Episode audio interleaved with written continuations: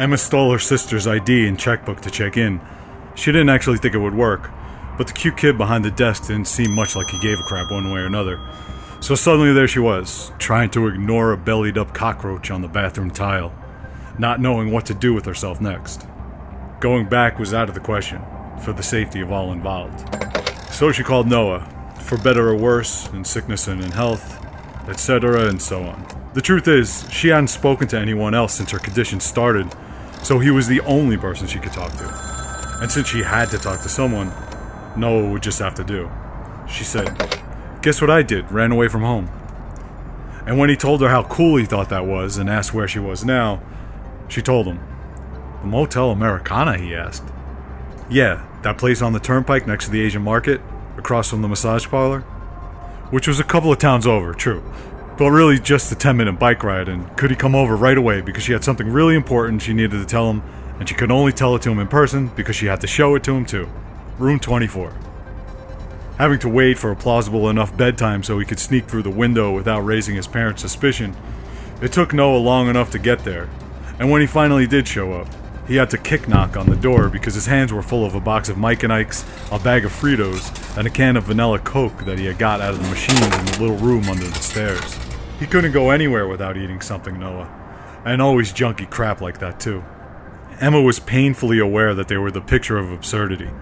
He was short and 100, 150 pounds overweight at least, with flopping breasts bigger than hers, so not even close, and she was on the abnormal side of tall, and so toothpick skinny that she had to be taken out of school for a few weeks for so called health reasons. Everyone said that they were so concerned that she was maybe going to pass out in the hallway because of malnutrition, which was, of course, a severe overreaction to say the least. So she spent the better part of three weeks as an outpatient at Fresh Horizons. But, whatever. Hey, Em, brought snacks, Noah said. Not that you want any, right? Haha, what's up? Waltzing right into the room, oblivious as always, and sitting on the bed, pointing the remote at the TV, saying, This is so fucking cool. You're a refugee. Probably meaning fugitive, but who cares? Opening the Frito.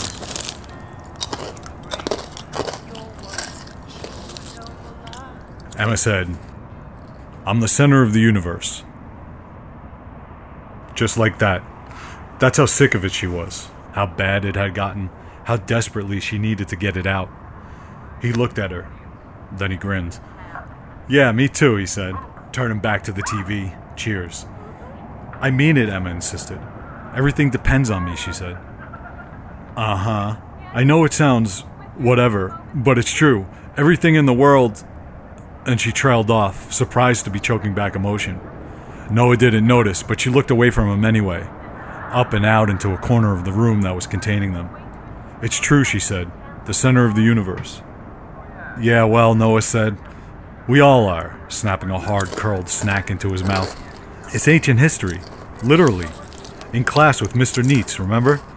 That Greek. What was his name? He said that. No, not like that, Emma said. It's like killing me. She waited for a response. None came. She said, Urgh then sat heavily on the chair and buried her face into the crash pad she had made with her hands on the table. Fuck, she said, you asshole. I can't take it anymore. Can't you see that?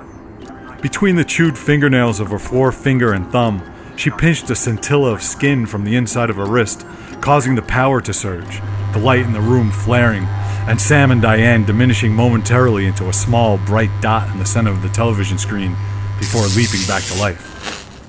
It made her feel better, a little. You have no idea what it's like, Emma said. What what's like? Fuck, man, aren't you listening? Sure, I am.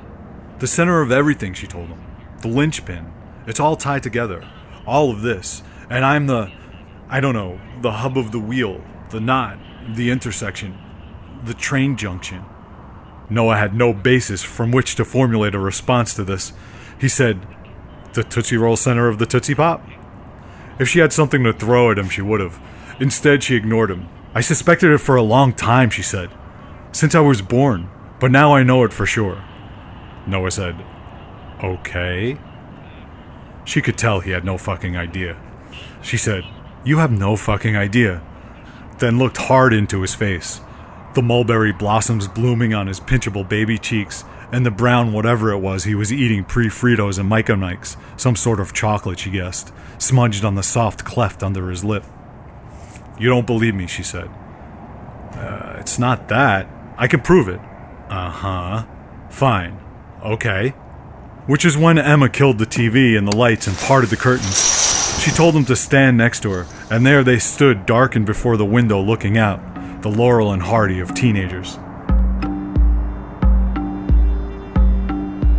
Out past the motel sign, the highway, the massage parlor across the way, the moon sat low in the sky, forcing thinnish clouds to grow a nuclear yellow.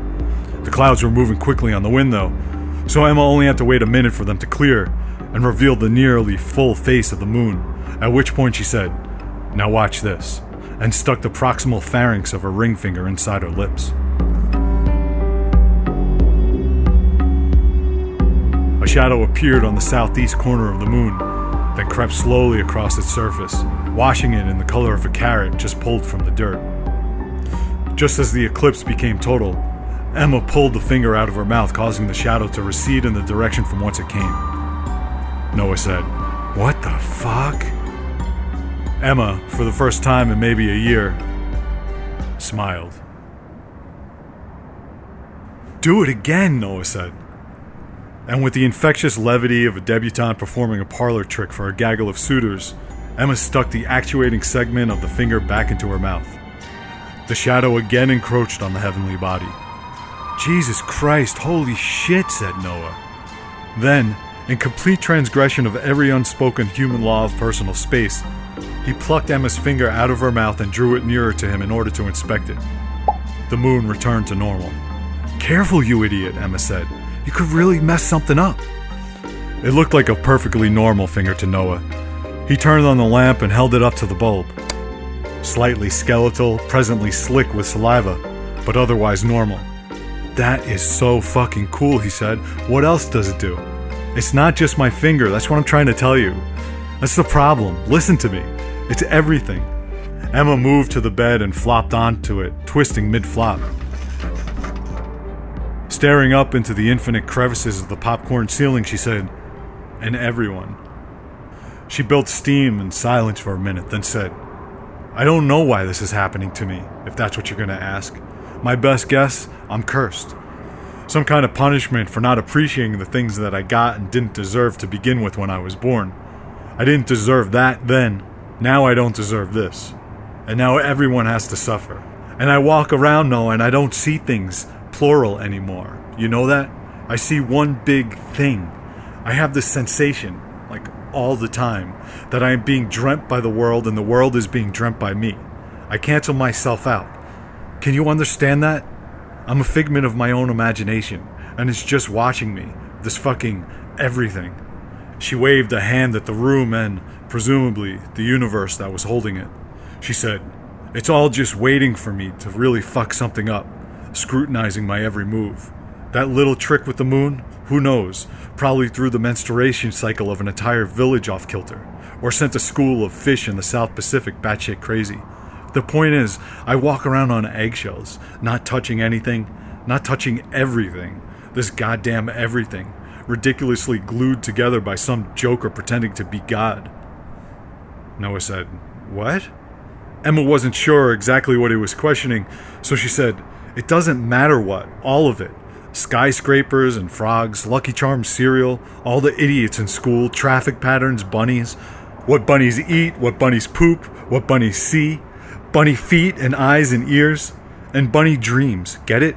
You and me and everything we can touch or imagine is real. It's all haphazardly sewn together to create this illusion.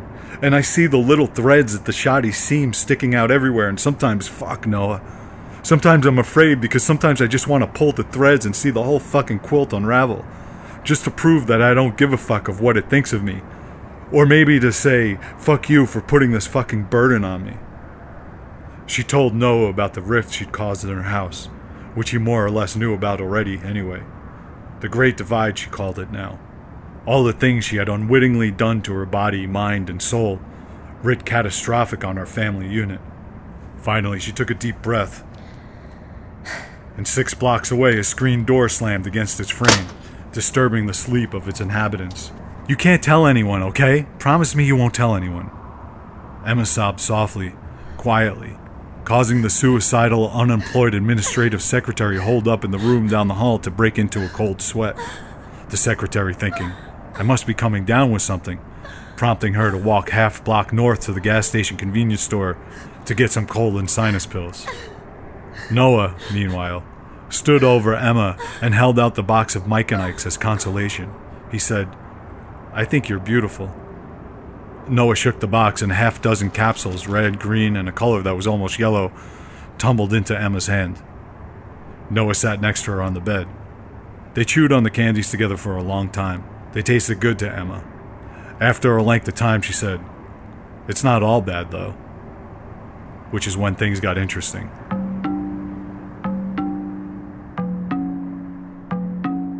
Emma pulled from her knapsack the instruments of control she had collected over the past months, an array of miscellanea that could have been the spoils of a shopping spree executed by a blind man. They then commenced to experiment on Emma's body, a process that continued throughout the night.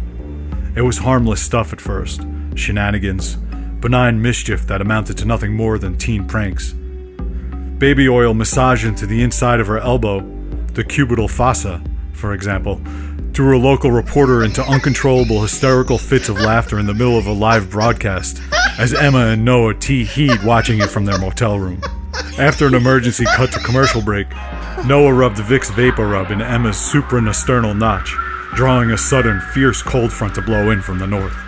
They made it rain up and down the entire northeast corridor, with sugar water drops gently falling on her half smiling lips and with a feather gently applied to the longitudinal arch of her foot.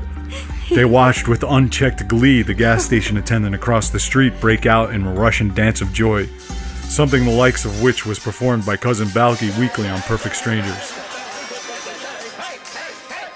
Of course, these were only the events they witnessed firsthand. Emma's agency over her own body was still nascent at best, and so some of the inevitable hijinks they conjured had gone unnoticed by them. It would only be in the following days when she read about in the papers, for instance, that she'd realize that the slathering of honey behind her right earlobe had caused grape jelly to flow from faucets in Sydney, Australia and its surrounding suburbs. That the lamb's wool that they had rubbed across her lower back washed over a dinner party at the Old Winter Palace Hotel in Egypt, causing a spontaneous orgy to break out among the erstwhile chaste French and otherwise international dignitaries and their respective spouses. Still, they were careful to keep the experiments mild so not to cause outcomes too extreme in nature, whatever they might have been. But that tack changed at some point near 3 a.m., and Emma didn't know how or why exactly. One thing led to another. A darkness had passed over Noah's face. It got a little strange. Soft swaths of fabric, soothing balms, food ingredients, and home remedies gave way to pins, lighters, and razors and by the time the sky grayed dawn, a veritable calamity had engulfed the area surrounding the motel. Traffic lights controlling perpendicular flows of traffic fell in sync with one another, causing horrific accidents. The river flooded. Husbands turned on their wives, wives on their husbands, children on their parents. Fires broke out in pockets throughout the town. The police force was taken completely off guard. Sirens screamed everywhere. The hospitals were thrown into a state of chaos.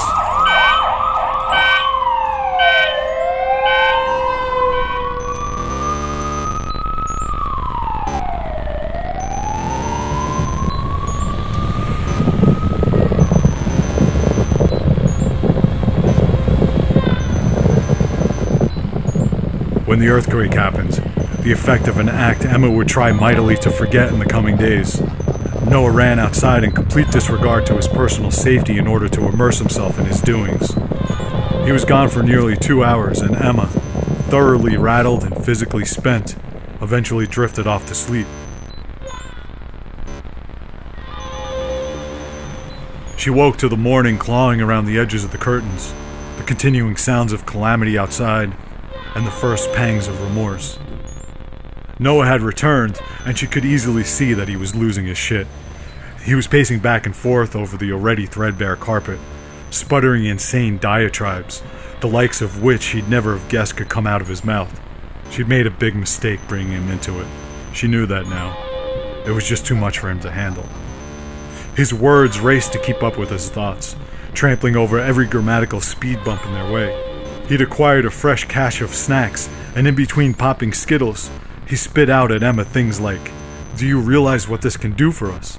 And, How this will change our lives, peppered with words like, Finally respected, and Attain peace by fear, and Rise to power, and Immortality. As far as Emma could gather, the gist of the scheme that Noah was developing was that he'd be an agent of sorts for her. He'd keep her well hidden and go out into the world to do their bidding. If the demands that he made weren't met, he'd return to her, and then, well, then. And why not here, right now? At least to start, cracking open a sweating can of Dr. Pepper and taking half of it down with one continuous guzzle. This motel is good a place as any, he said. It's perfect, actually, until we get some money. No one would suspect the most dangerous weapon in the world would be holed up in a place like this.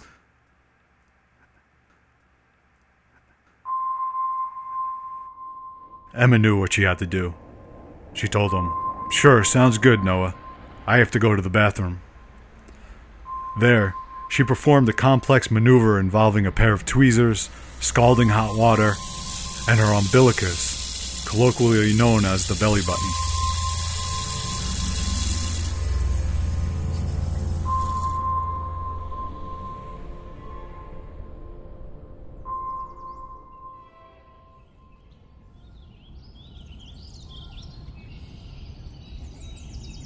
After wandering for three or four days, the authorities finally picked Noah up in Grove Park sitting under the netless basketball hoop, grinning vacantly and bereft of any memory of what had happened to him since freshman year.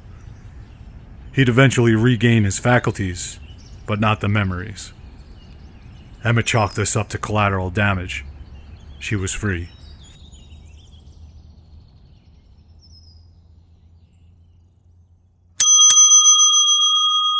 Hey, thanks for listening, folks.